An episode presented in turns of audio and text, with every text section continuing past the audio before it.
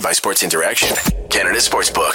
Welcome to Game Over Montreal. I am Andrew Berkshire. I've got a great guest with me today, Sebastian High.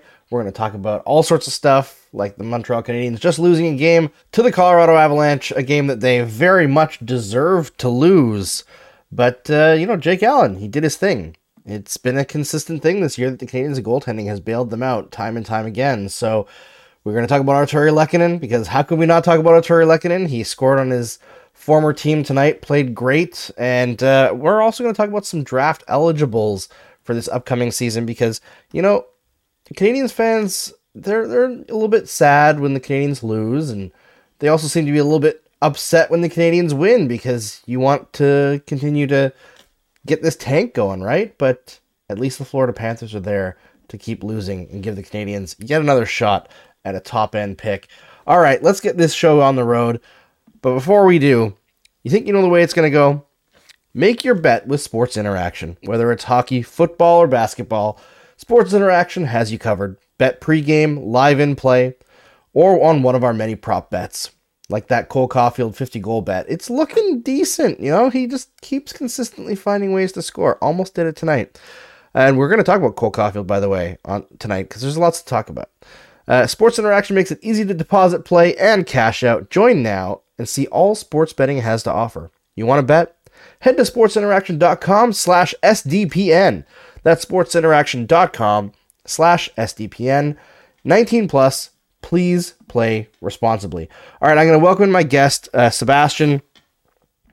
How you doing, buddy? Oh, I've got uh, myself set on the other camera, so let me just switch that in Zoom real quick so you guys can actually see Sebastian. There we go. That's fixed. You don't need double Andrew on, on the screen here. Nobody actually wants that. All right, first of all, Sebastian, happy holidays, because this is my last show uh, before the break. Uh, a little bit of a like a minor announcement. I know Mark talked about it last show, but uh, on Friday, I'm not going to be able to make it. Mark's not going to be able to make it. So our moderator, Robert, is going to step in and host his first show for Game Over. It's going to be really fun. Yeah, it, it's going to be a fun time. I, I was kind of split on the World Juniors this year because, you know, all the stuff with Hockey Canada, right? And the, the board finally resigning kind of quieted everything down a little bit. And now there's a new temporary board in place. I think I'm gonna watch the World Juniors. We decided as a company not to do Game Over Juniors this year. Just nobody was really comfortable with it. We're running seven shows now on on Game Over, so we're, we're just gonna let that be for this year. We'll probably go back to it next year. Obviously, we didn't do it over the summer. The summer was like an absolute no for us as uh, the controversy was going on.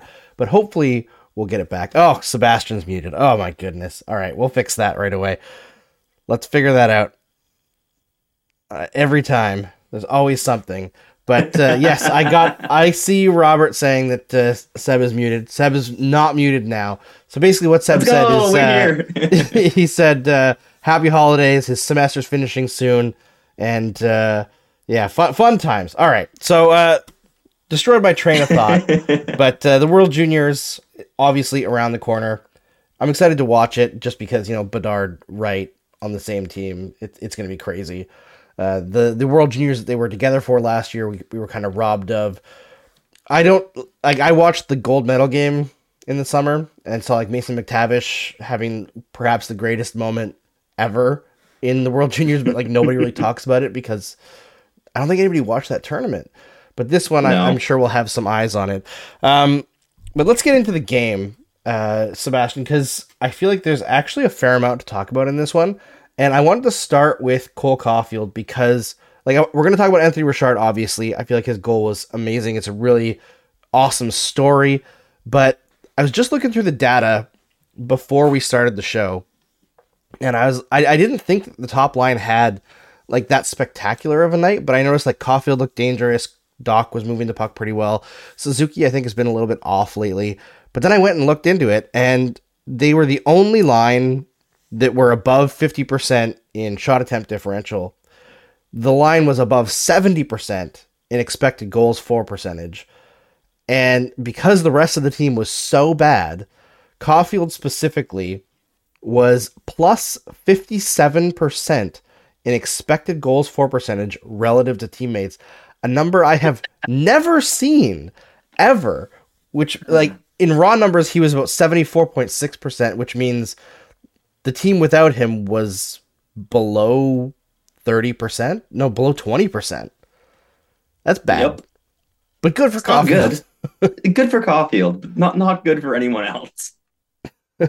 I mean, yeah, pretty much. Like uh the whole game watching the guys skate to the bench and you know you hear all the time about uh, Colorado having the the high altitude and that being an issue.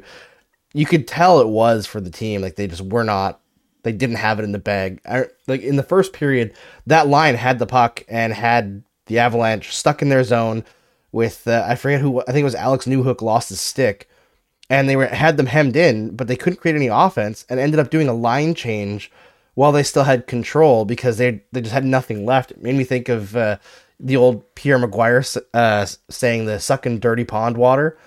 It was uh, kind of tough to watch tonight. Yeah, but I think the player that caught my eye the most tonight was Kirby Dach. Um, his his transition game tonight was was beautiful. Uh, like the one the one zone entry where where then a penalty was called, which was on like the earlier slash instead of the very obvious trip at the end of of his entry. That was just like like I would show that to players as just like this is how you enter the zone on a solo rush, right? Like you delay, you get into the zone, you go around behind the net, protect the puck, use your physicality, low center of gravity. Every aspect of it was beautiful. Uh, and it's nice to see Kirby Dach getting those mechanics down because one of his biggest issues in Chicago last year was like he always kept his center of gravity very high and he was just constantly getting shoved off of pucks like like he was weighing 110 pounds rather than 210 and he's getting those, those mechanics down and uh, he's looking very, very good for the Habs this season. And that that that top line is so ineffective without him, which is really telling to like like, like the necessity of having a high IQ player complementing Caufield and Suzuki, because I I still personally want to see Dach develop at center, but no one else on the team can come close to his impact on the top line. Yeah, that's kind of the issue with the way the Canadiens are I don't want to say built because it's not like Hughes and Gorton built this team. they just inherited a yeah. bunch of really bad contracts and some good players to kind of build a ramshackle thing while they rebuild around it. But uh, without like those three players, especially with Monahan and Gallagher injured, there's really just nobody that can play with them, right? Like we we've seen Josh Anderson for a good stretch of games now. Too many he, games. He can't handle games. that line. Like he just can't think no. on their level. You know, we've seen Hoffman go up there, and like the underlying numbers are okay with Hoffman, but it seems like they get more concerned about having to cover for Hoffman and can't create as much offense with him there. So, yeah, it's like, just honestly, I I'd love to see uh the Habs try either Drouin or Slafkovsky on that top line because well, with, with Slafkovsky, he just hasn't gotten a single shot there yet, and I think no one else on the team has earned a shot other than Dach. So like, why not just try Slav on the top line? And Drouin, I think, is the only other forward other than than Dach and Slafkovsky that can actually think at the same pace as Caufield and Suzuki. So why not give it a go, right? Also, he he'd be playing on his off wing, which St. Louis likes a lot. So I feel like like there are far worse options. Like I'd, I'd rather throw in Drouin than try Anderson for the eleventh time. Like, why yeah. not? Yeah, Kay in the chat says, "Hey, quick question: What the f was Armia doing there?" I'm assuming they're talking about the power play. I'm not sure, but hey, that's Yoel Armia who got an assist tonight. Okay, put some respect on his name. Did he? He got yeah, he, he did on on Anthony oh. Richard's goal. He was the guy who oh, made the beautiful. breakout, and then yeah. Uh, what what, what uh, I mean who was it who passed it up to him? He, Jake Evans. It was Jake Evans. But I mean, Armia, I think got like a couple shifts on that top line, right? In this game. Um, yeah, I don't know what I, I don't know why. he he didn't he didn't look worse than Anderson did there, so there's that. I guess. Well, I think um, weirdly, I think Armia is a smarter hockey player than Josh oh, Anderson, I, I, but oh, he's without a doubt like, far less yeah, skilled. Sure. I mean, well, skilled is not the right word. I feel like he's, people... he's, more he's more skilled than yeah. Anderson. He's smarter than Anderson, but he can't think. But he's fast. less consistent. he's less consistent than Anderson, which is a problem because Anderson's already inconsistent. Yeah. Um, because like with Armia, it's that all the tools are there, right? Like I completely understand why he was a first round draft pick. Like he has everything that most scouts would love to see in a player, right? He ha- he has the the soft hands, he has a wicked release, he has the physicality, like incredible puck protection skills. And he just he puts it together once every 20 games and that's it. Yeah. Yeah. He like you watch him in practice and it's he looks like Mario out there. And then in games, I, I feel like there's a disconnect between like the speed of his brain going to his hands versus like when you have time and space, right? And it, there's Yeah. just some players like that. A lot of them, like career NHLers who score, or not NHLers, sorry, uh, American Hockey League players who score like crazy amounts of goals in in the AHL, and they get their cup of coffee in the NHL, and they can never really get over that hump. And part of that is just like manufacturing the speed from brain to hands, right, or brain to feet, and reacting to NHL speed. And it seems like that's been a consistent issue with Armia, and he is the player that he is. I feel like he's also been, you know, cursed by some sort of devil this year. Yeah. I It's- ran- It's been a, it's been a tough year, even by his standards. It has, and last year was much the same, right? I think he scored a goal Yeah. early last year, and then he went essentially the entire season without scoring until Does doesn't he have end. like like like 14 points since he signed that contract or something ridiculous like that? Like Is it he, that he high? has I mean it's like 14 points in like 78 games or something, but like it's oh, he had he had 14 points last year, Oh, okay, sorry. which is so he, he's up to 17 then. Okay, wow. 17 or 18 if they haven't counted his assist tonight yet. So I, I thought he was at two points before. no, no, he's he's got three. So I, I didn't know if Oh, Hockey okay, sorry, DB had sorry. updated his uh, his assist yet. So he's got 17 points on that contract. Brutal. beautiful. what I find sad Yeah. about Armia is like you if you look at his production as a Montreal Canadien before this year and you averaged out So- playoffs and regular season and you average it out per 82 games, people will not believe this. He is averaged as a Canadien 17 goals per 82 games. And you watch him now and you'd never expect him to be able to score No. like that. But I The, think the confidence is shot. Like confidence his is shot. confidence is absolutely shot. And he's one of those guys who, because he's a relatively intelligent player uh, in terms of like puck protection and, and making the right play, that coaches have confidence moving him up the lineup. And I, I think he just needs to be on the fourth line. Like he is a luxury, amazing fourth liner on a contending team. And in every other role, there's like too much pressure on him to score, and he just can't do it. But he also just hasn't been good on Montreal's fourth line this season. So How, how much has he played on the fourth line? I know he was tonight, but mainly, mainly, I think. I, I feel like he's played a lot sure with uh, with Dvorak, and he's played with Monahan. I mean, there's been a lot of line shuffling this season, but I'm pretty sure he, he's played the most games on any line on the fourth. Like, Yeah. like he and Evans have been pretty much tied at the hip for the last like month and a bit. So Yeah, uh, Noel Yeah. said someone said last year they banked on the wrong Finn and Armia. I mean, I think anybody that went into like deep diving analytics would have told you that, right? But But also, you would not have been able to get a second in Justin Barron for Yoel That's Armia true. at the deadline. that's true. So, Well, I mean, you would have just lost And free Habs- agency, right? and the Habs just didn't have the cap space, like, like to sign another, like middle six winger. And I, I love Lehkonen. I, I think he is an incredible second line winger, but the Habs just don't have the cap space to sign a second line winger at five million dollars a season. I, I know he's making four and a half in Colorado, but he's taking a bit of a discount to stay in Colorado there. But Well, he might have taken a discount to stay in Montreal too. I feel like maybe- he liked it here. may- it's hard to speculate on that stuff. but still, like four and a, four and a half is what what Mike Hoffman's making, right? Like yeah, the Habs would have had to to to find salary somewhere, or it could have just meant that they wouldn't have been opened up to acquiring Sean Monahan in that first round pick. So if you look at it uh, as trading Lehkonen away for Barron a second, Monahan a first, right? and whatever you get from Because- Monahan, there's like a trickle down yeah, effect, exactly. right? I mean, Yeah, it's the same Like, as like Tyler is just- Toffoli.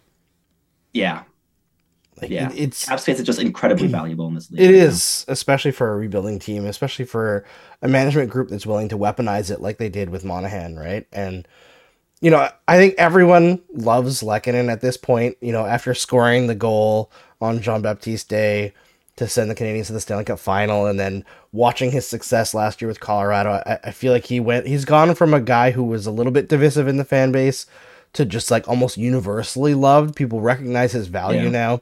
He's played essentially first line minutes uh, with the Colorado Avalanche ever since he was acquired. Uh, first or second line, been on their top power play unit and killing it. I believe he has like 13 power play points now this year after tonight scoring the power play goal. So great to arc of his career for Artturi Lehkonen after he was kind of pigeonholed in Montreal just because he was good defensively. But uh, and, and he, he's almost viewed at like Armia is now a couple years ago in Montreal as as a player who had scored in the past, but who had absolutely no finish, had like two breakaways a game and missed net every single time, but had defensive value, which is kind of what Armia is now, except for the, the breakaways, right? But yeah, like it's it's it's so nice to see that that that Lehkonen has has really returned to I guess what his potential was from the beginning, right? Like an 18 goal rookie season, everyone had high hopes and then for a few years there, where he was exclusively used as a shutdown guy without any offensive opportunities, yeah, it's nice to see that his fortunes have changed for the best. Yeah, hundred percent. All right, uh, Anthony Richard. I feel like we've got to talk about him a little bit because uh, obviously you always want to score your first goal as soon as possible in your NHL career.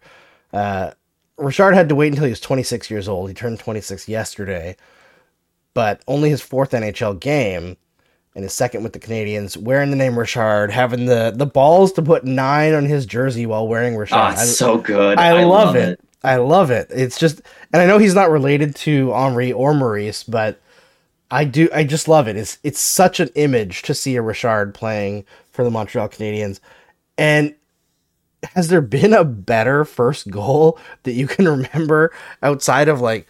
I feel like Brendan Gallagher's was really nice. He had a uh, nice uh, one. Yeah, Caufield like, had a really nice one. Oh, it, sorry. It, Caufield's takes the cake, right, as yeah. the OT winner. Um, but that um, was it was just brilliant. Like the shoulder to to get himself space. He, he, he used all the strength to uh, all his strengths like really to their maximum on that play. I, I think that play really encapsulates what he can be at his best, which is an extremely speedy north south player uh, he he does lack that like lateral mobility and dynamic ability, but just blistering speed. And yeah, like, like like he really used his body very well to shield the puck there, then cut across and fooled Georgiev. Like it was it was a very very pretty goal, pretty first goal. Yeah, it was great, and I I do think he wore down as the game wore on a little bit. You know, the whole team around him was terrible, so I wouldn't like call him out or anything. But uh, early in the game, I feel like he was really the energy guy. He was bringing everything uh, offensively. He was kind of the guy who was keeping things going for the Canadiens. And over as the game wore on, I feel like his line kind of fell apart a little bit, but that's not really on him, right? he's the complimentary guy called up from the American Hockey League. But how do you how do you see him? Because at 26 years old, you're not a prospect. It, no. Like obviously he is what he is, but he's scoring like mad with the Laval Rocket. Scores right away in his call up from Montreal. Could be could he be a guy that's like the next Mathieu Darche who just like takes advantage of an opportunity and carves himself out an NHL career? This late in the game, or is this like just calm down? He's a guy who's probably going to go back into the AHL pretty quickly and score well there, but this is not something to be banking on. I mean, personally, I, like I, I'm higher on Richard than I am on a guy like like Pezzetta. Um, I think that Richard is is limited. I, I don't think people need, can get their hopes up uh, of him being like a top nine NHL player. I, I just think the tools are too limited there in terms of of of just high end hockey IQ and the playmaking upside and the dynamism and and I guess just like there is no east west movement in his game. It is entirely north south, which works fine in the AHL but limits you in the NHL. However, I think he could be a very, very, very effective fourth line checking forward on even a pretty good NHL team. Like he has he has this uh, he has the standout ability that any fourth liner needs in his speed, and he creates with it. He has a good shot. He knows how to get the goalie moving uh, through like, across his, his crease. I, I think it's fully reasonable to to hope that he can become a fourth liner on this team, but. I mean, at the same time, you have a guy like like Pitlick now in in in Laval, back in Laval to to get Richard in, who I also think is a perfectly solid fourth line NHLer, right? Like fourth liners are just like there are so many players that are good enough to be on like a fourth line in the NHL, especially on a rebuilding team. Mm-hmm. But but Richard's story is just so compelling and and I know like like I, I first took notice um I was at like the intra squad game uh, that the Habs had in in in uh, training camp, and he scored like two or three goals in that game. I didn't care about the goals; it was just the speed. Like I was sitting pretty much at, at ice level, right like at center ice, and he was just zooming by. Like the speed is really, really incredible. Um, and yeah, I I'd I'd love to see him stick with the Habs. Like it's it's a great story. Having just a Richard in the lineup at all is just wonderful, especially when he's wearing number nine as part of his number. Uh, so I, I'd love to see him stick. I just I just love the cojones to sit there and put oh, nine on his jersey with the last name Richard. It's just to me that speaks to a guy who has so much confidence in himself that he's inviting that comparison, even though he's not related. You know how crazy the Montreal like the the magnifying glass is. It that's just awesome. The fact that he scored right away is fantastic. I wish it would have been at the Bell Center because I feel like the that would have been fun. Oh, the pop would have been incredible. It would have been incredible. Hear Michel Lacroix say his name. like, come on, would have been perfect. But you know, they'll take what they can get. All right, Jake Allen. Obviously, there's not really that much to say, I think, anymore about the Canadiens' goaltending, but we have to shout them out because how did how can they keep doing this to him? you know, like he has to put up with so much. And I feel like the Canadiens, what they lacked in stopping passes going through the middle of the ice tonight, they made up for in a lot of ways in shot blocking. But panic is the name of the game for their defensive structure right now. Oh god, yeah. The goaltenders have had to be incredible, and Allen was tonight. But uh, I guess also for everybody who's here and enjoying the stream, make sure you like and subscribe and all that jazz. But Sebastian, what did you think of Jake Allen? He's stealing games. Uh, both he and Montembeault have been stealing games all season. Um, the Habs really shouldn't have one of like the ten best goalie tandems in the league, but they somehow do so far. Um, I I'd be very curious to see if if teams just make overpayment offers for Jake Allen at the deadline. I, I don't think Montembeault is going to get quite the same attention uh, in the NHL just because he doesn't have that track record. Right. Whereas Jake. Allen has been part of a Stanley Cup winner, even though he didn't play in that playoff run. He was part of that team.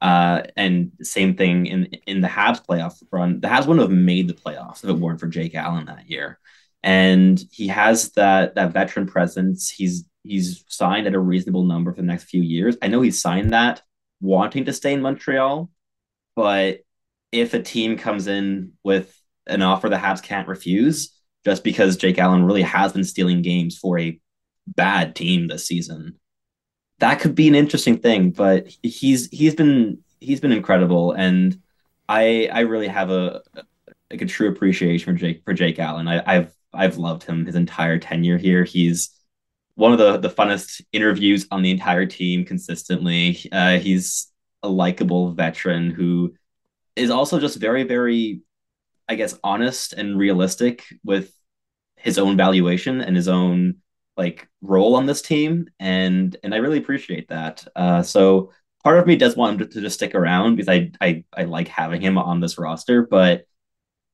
the Habs might just get offers for him. And on this team, and with the, the direction they're going in, the more draft picks you can add or futures you can add, you kind of have to consider it.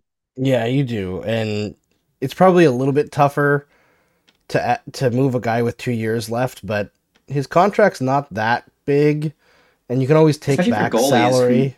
Like, yeah, like goalies age better than basically any other, other position, right? So, as volatile as they are, Jake Allen has been consistently good for the Habs, and and he's he has not declined with age yet, just yet. So, I I could see a desperate team with an injury just taking a run at him, but yeah, who knows?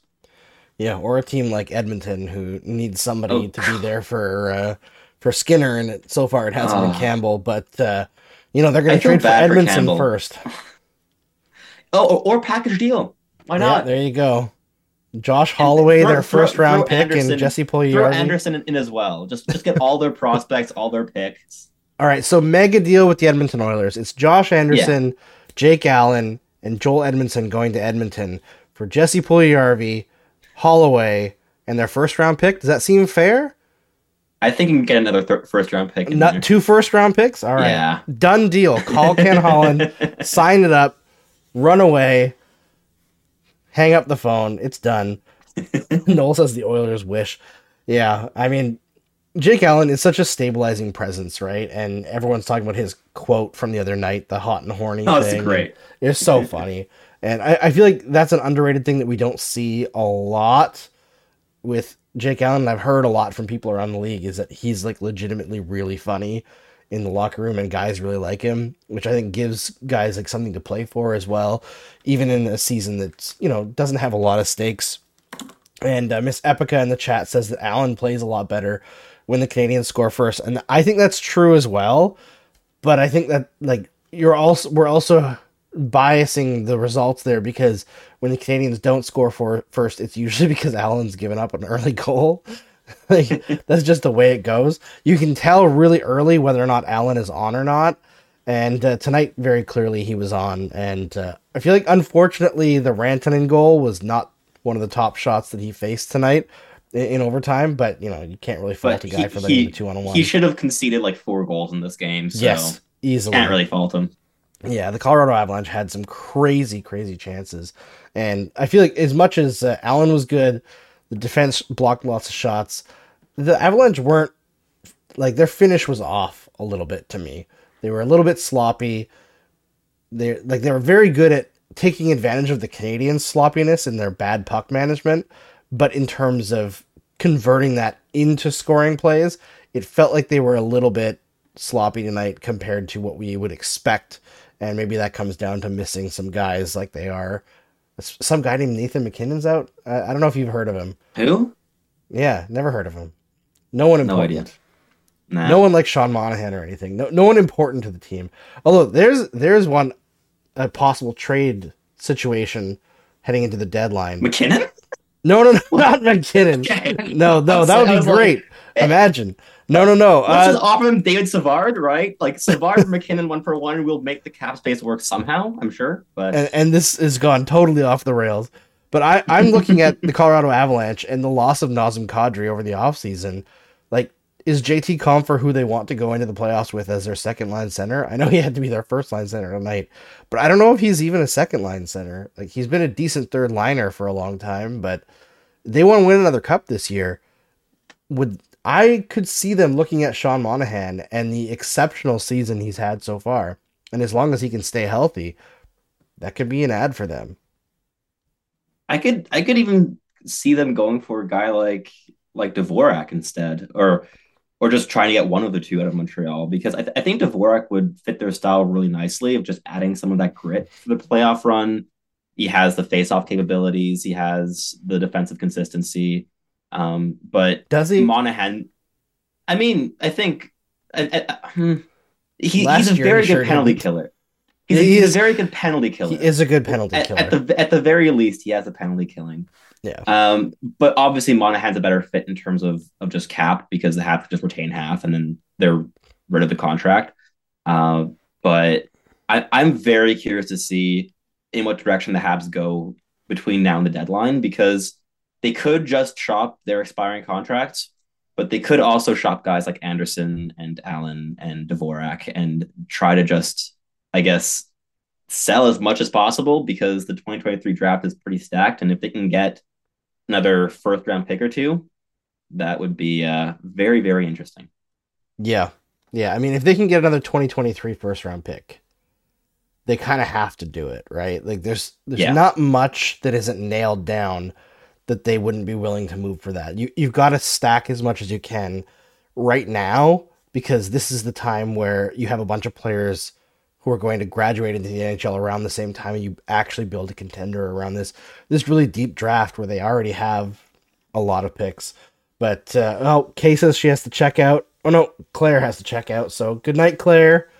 Thanks for joining us on this slightly late night, delayed by overtime and a late start tonight. But uh, trying to think of what else there is to talk about from this game. I feel like not a lot. The Canadiens weren't very good, right? But let's let's do uh, really. let's talk about the 2023 draft just shortly here because obviously the Canadiens do lost. have two first round picks, right? And the Florida Panthers lost again yes. which is fantastic. It reminds me of that uh, the meme with the two guys in the bus and one looking out the, the window yeah. seeing the rock and set. It's like when the Canadiens win and ruin the tank, and then it's like when the Florida Panthers lose and fix it again. Yeah. It's really funny how much that team has not been able to get it together. And they've been like, bad. Their they've underlyings are actually fine. No, okay. I, I, know they are. Their their finishing has been through the floor. They, they just oh, cannot yeah. score if their life depended on it. And they've been losing leads consistently. They, they were up on New Jersey today and they blew it. Who would have guessed that the incredibly unreliable season to season goaltending that they relied on last year would not be the same this year?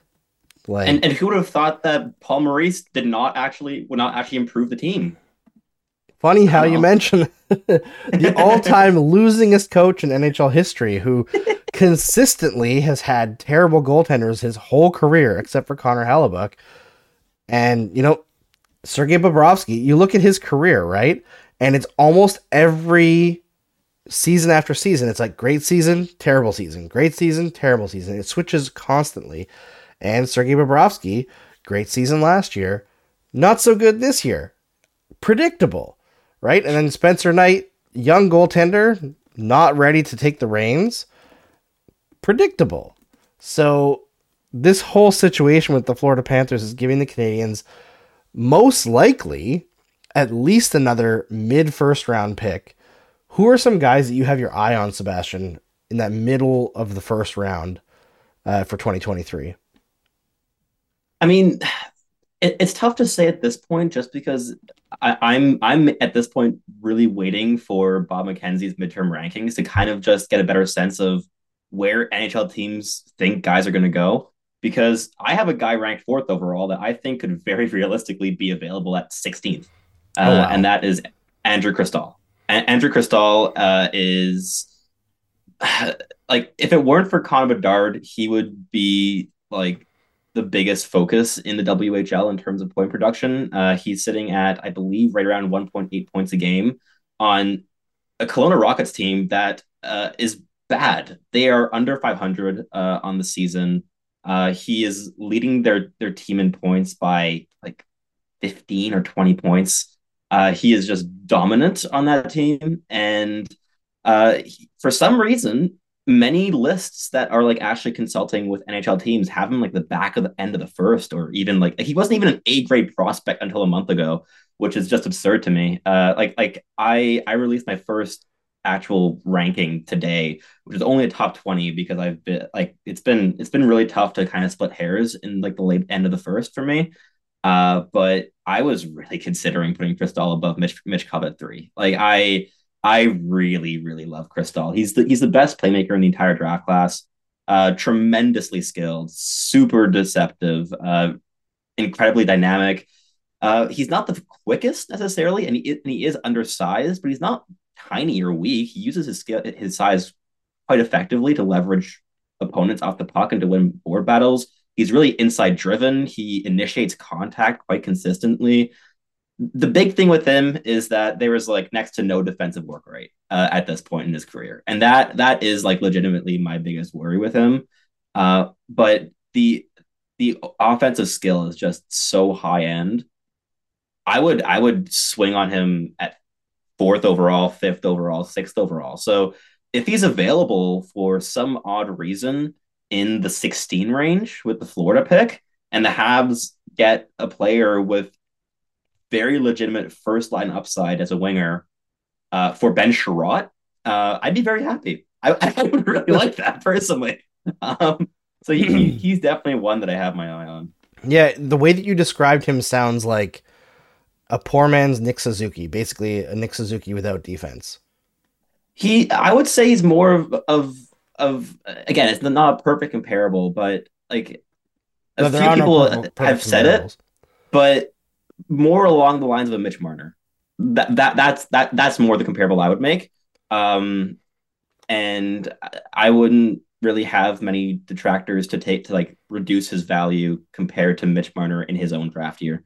Wow. I mean, Marner went for, went fourth overall in 2015, which was the last draft that was comparably good to 2023. Um, and I have Cristall at four, so I I, I can I, I can totally see those, those comparables of just like genuine elite game breaking skill and playmaking ability. He also has a very good shot, and he finds open space very very well. Like he is he's a tremendous player. If we're talking poor man's Nick Suzuki, there we could go a bit further down the draft. Uh, there is uh, there, there are two OHL centers that I could kind of like put more in that kind of range. Uh, Luca Pinelli, plays for for Ottawa, and uh, Callum Ritchie, who plays for Oshawa.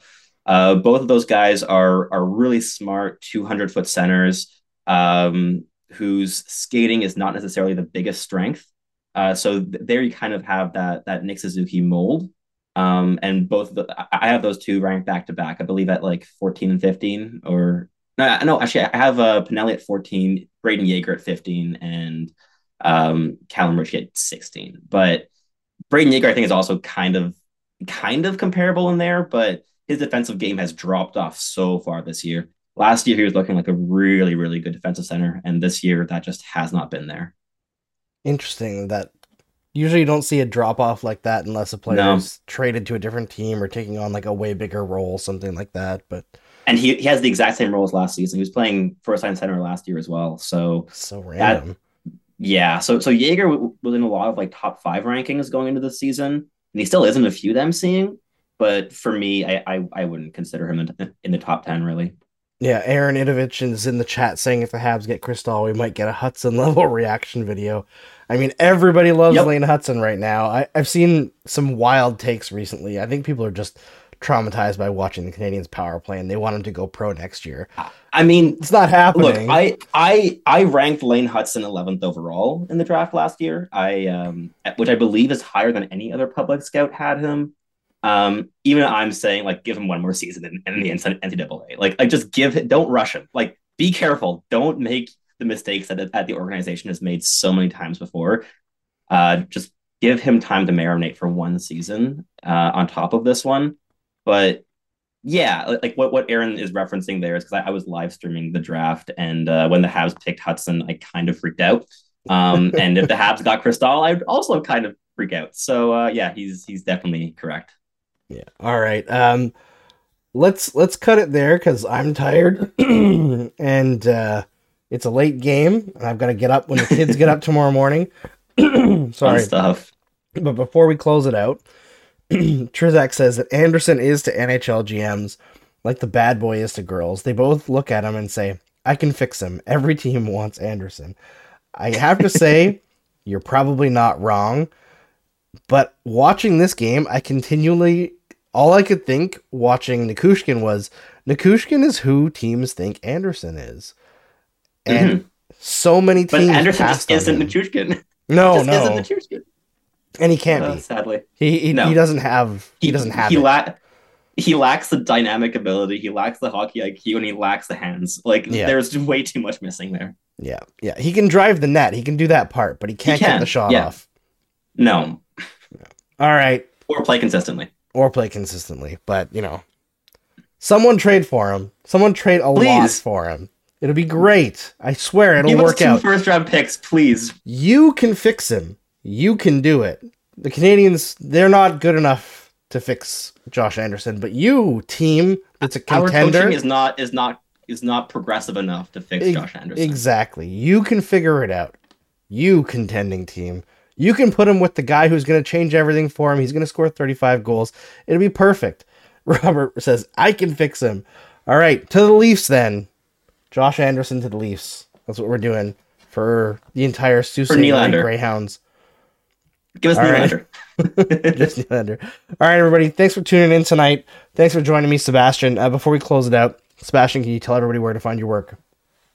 Uh, mainly just on Twitter. Uh, it's, it's high underscore Sebastian on Twitter.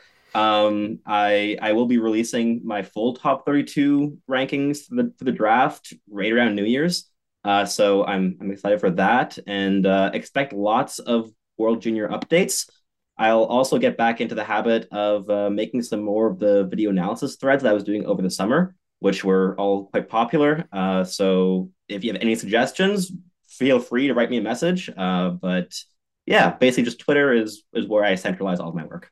Yeah, and those threads were fantastic. If we could just get like every couple days a Lane Hutson thread, I feel like everybody would be very happy. That would that would make my, my, my mental health so much better just by watching more Lane Hutson. Like I'd be so happy. It's just the same thread, but you can just release it every couple days. Just like a little shot of uh, endorphins there. It'd be fantastic. All right, everybody. Happy holidays. Have a good one. Enjoy time with your families. Be very, very nice to Robert when he hosts on Friday. You owe it to him. He's fantastic, best mod in the world. And uh, I will see you next Wednesday when I'm back from holidays. And uh, hopefully, this team will give us more positives to talk about there. I don't care if they win or lose, but I'd like to see them play a little bit more like they did against the Lightning. Because, you know, I know they lost that game, but they lost it more on bad luck at even strength and bad special teams than, than bad play. Even strength, they played great. Tonight, not so much. Arizona, not so much. And that Ducks game, let's not talk about it. All right, we'll see you next Wednesday. Talk to you later. Powered by Sports Interaction, Canada Sportsbook.